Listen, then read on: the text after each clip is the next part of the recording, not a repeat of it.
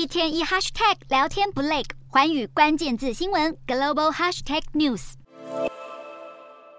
中国国家主席习近平不久前才在文化传承发展座谈会上呼吁民众要重视发扬中华传统文化。浙江省温州瑞安市就有民众很听话，在端午节来临前实践国家领导人的期许，组织并举办划龙舟，不料却被警方以低俗迷信行为为由拘捕关押将近十天。中国政府以迷信行为为由对民众上加开罚的事件不止这桩，在浙江省湖州市长兴县有一家殡仪用品店，因为贩售被视为封建迷信殡葬用品的锡箔元宝，而被行政执法局行政处罚。事件曝光后，许多中国民众群起激愤，痛批当局的行动本末倒置，将对扫墓祭祖造成极大的不方便。对此，华中师范大学文学院副教授熊威指出，设置规章应该要因地制宜，才不会造成反效果。然而，在地方政府财政吃紧之际，官员巧立名目，以迷信作为理由收取罚款，或许也是一种开源，不无小补。